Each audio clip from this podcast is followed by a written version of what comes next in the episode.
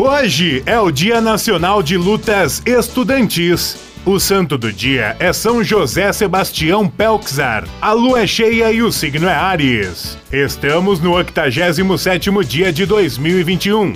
Faltam 278 dias para acabar o ano.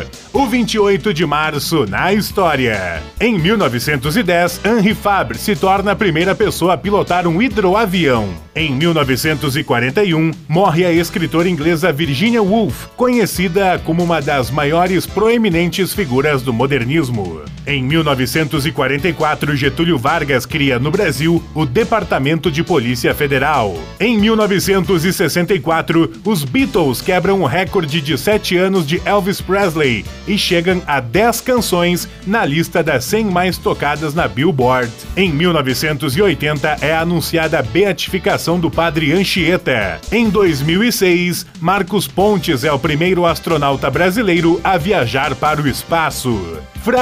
Do dia: A vida é como um sonho, é o acordar que nos mata. Virginia Woolf